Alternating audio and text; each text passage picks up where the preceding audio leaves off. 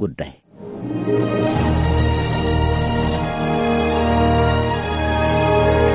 አሁን የአገር ጉዳይ ተመልሶ መጥቷል። ኧረ አሳሳቢ ቢሆንብን ያንተ ነው አዲሱ የአድማጭ ነው አሁን የሰማው ድምፅ። ኧረ ተው አሉላ። ለነገሩ ልክ ነህ እኮ ስሜቱ የእኛ ብቻ አይመስለኝም። የአገር ጉዳይ የማያሳስበው አለ? ትክክል ብልሃል።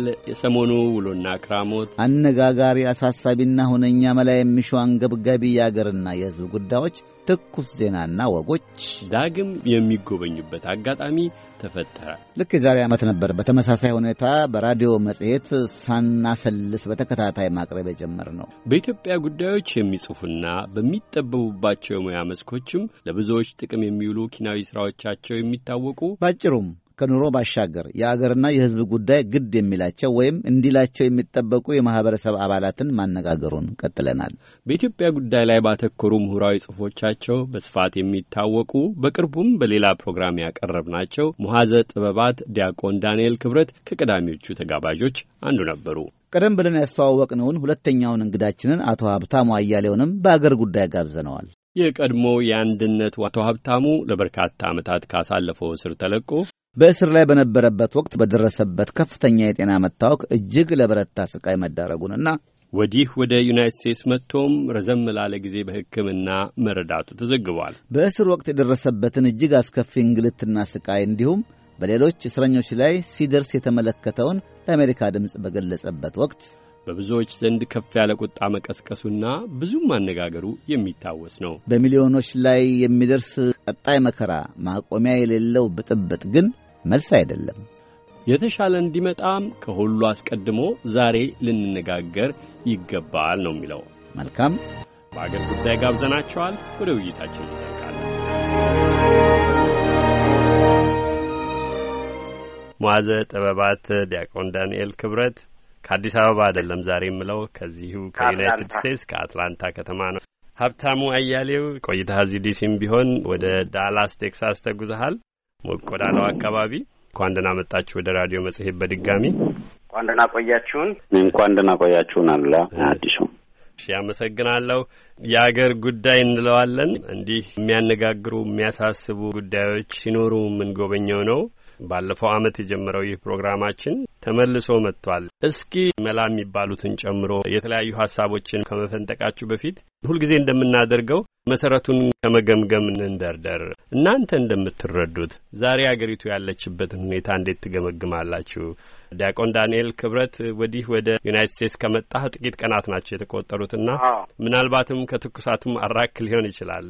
ምን ይታያል? ምን አይነት አሳሳቢ ነገር አለ?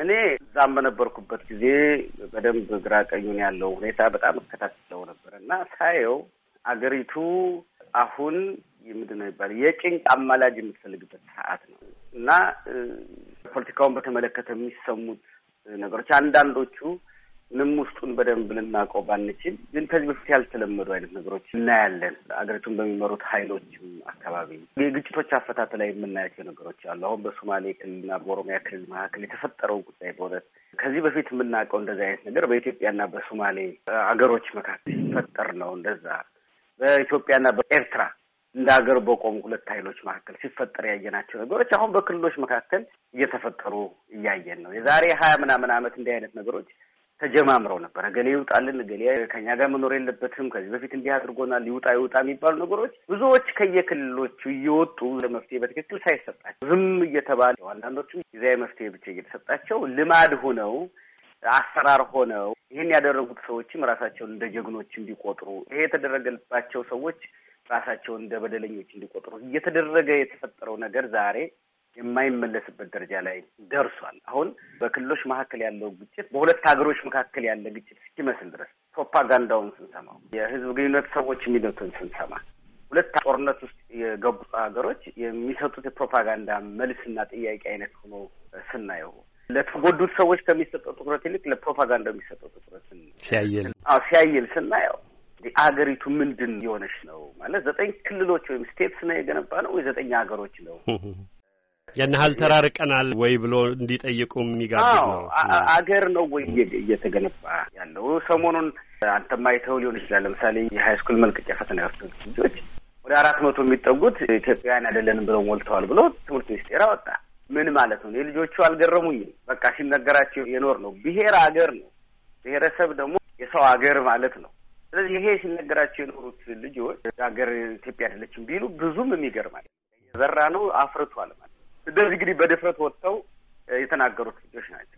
ሌሎቹ ኢትዮጵያ ናት ብለው የሞሉት ሰዎች አይ ለትምህርት ስል እንዲመድቡኝ ኮሌጅ እንድገባ እንደው ችግሩን ላለመጋፈጥ ብለው ነው የሞሉት ወይስ አምነውበት ነው የሚለው ራሱ ደግሞ አጠያቂ ነው እና እነዚህ ነገሮች ወዴት እየሄዱ እንደሆነ ያሳየን ነው እና እኔ ኢትዮጵያ የጭንቅ አማላጅ የምትፈልግበት ሰዓት ላይ ናት።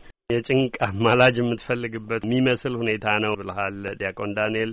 በእርግጥ የሚያነጋግር የሚያሳስብ ነው።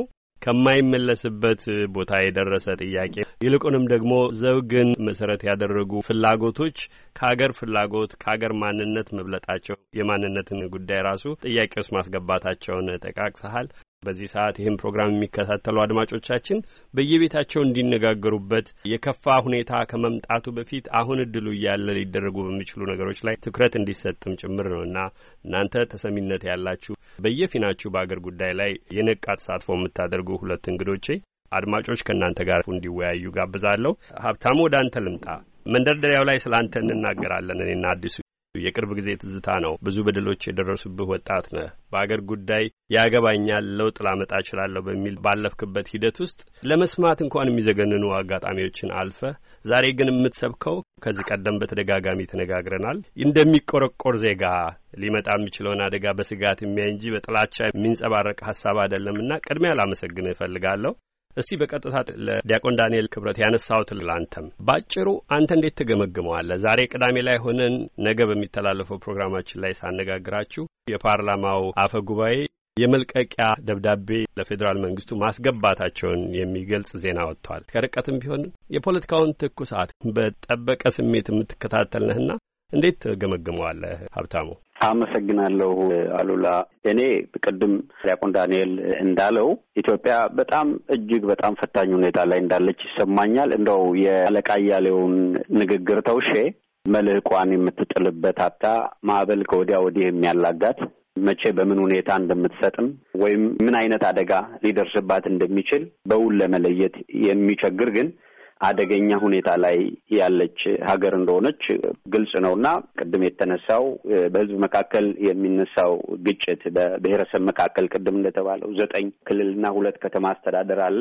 ግን ዘጠኝ ሀገር እና ሁለት ሌላ ከተማ አስተዳደሮች ያሉበት ሀገር ሆኗል። በዘጠኙ ብቻ መካከል ሳይሆን ወይም በዘጠኙ ክልልና በሁለቱ ከተማ አስተዳደር ብቻ ሳይሆን ራሳቸው ክልሉ በራሱ ያለው ችግር እጅግ በጣም ሰፊ ነው። አንድ የሚያደርገንን በሙሉ ያጣንበት ወቅት ስለሆነ አጣን ስል ያ ሙሉ በሙሉ ከውስጣችን ጠፍቷል ሳይሆን ባለፉት ሀያ ስድስት ዓመታት የተዘራው በቁሏል ያለው ዳንኤል ልክ ነው።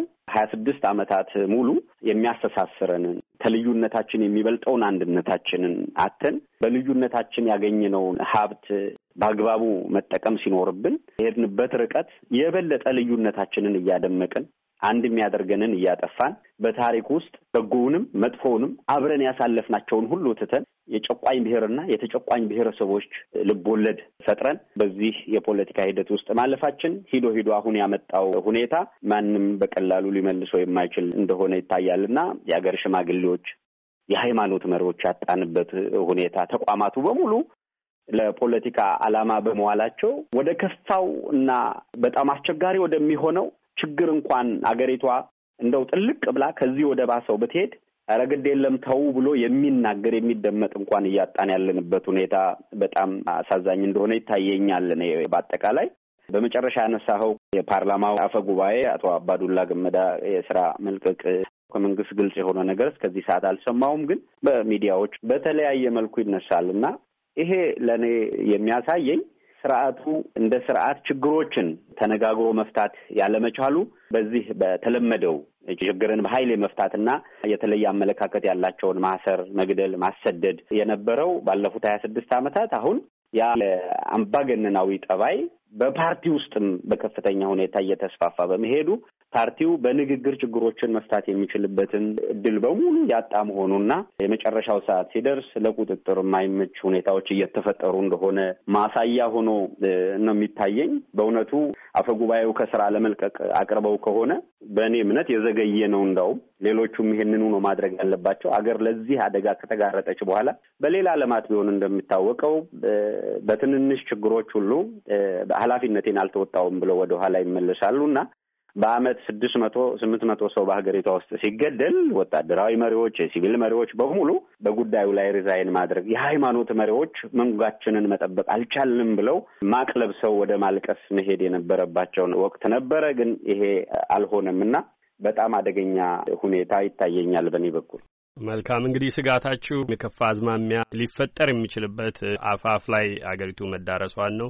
ምስቅልቅል ያሉ ወደ ትርምስ ሊያመሩ ይችሉ ይሆናል ብለው ያሳደሩ ሁኔታዎች በተደጋጋሚ ታልፈዋልና ይህ የሚታለፍ የሆነው የሚል ተስፋ ማሳደሩን በአንድ ልብ ይዛችሁ፣ ነገር ግን ወደዛ ወደ ከፋ አዝማሚያ እንዳያመራ ሊደረጉ በሚችሉ ነገሮች ላይ ትኩረት አድርጋችሁ የተወሰኑ ሀሳቦችን ደግሞ ፈንጠቅና አድርግ። ዲያቆን ዳንኤል ወደ አንተ ነው የምመጣው።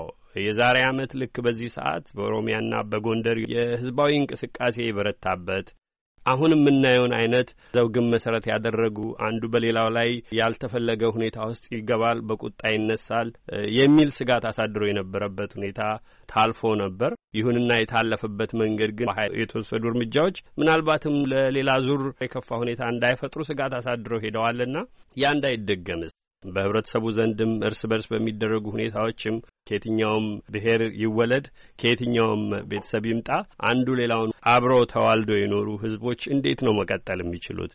ፖለቲካዊ ሁኔታዎች የህይወትን መሰረት መለወጥ እንዳይችሉ ምንድን ነው አንድ ዜጋ ማሰብ ያለበት?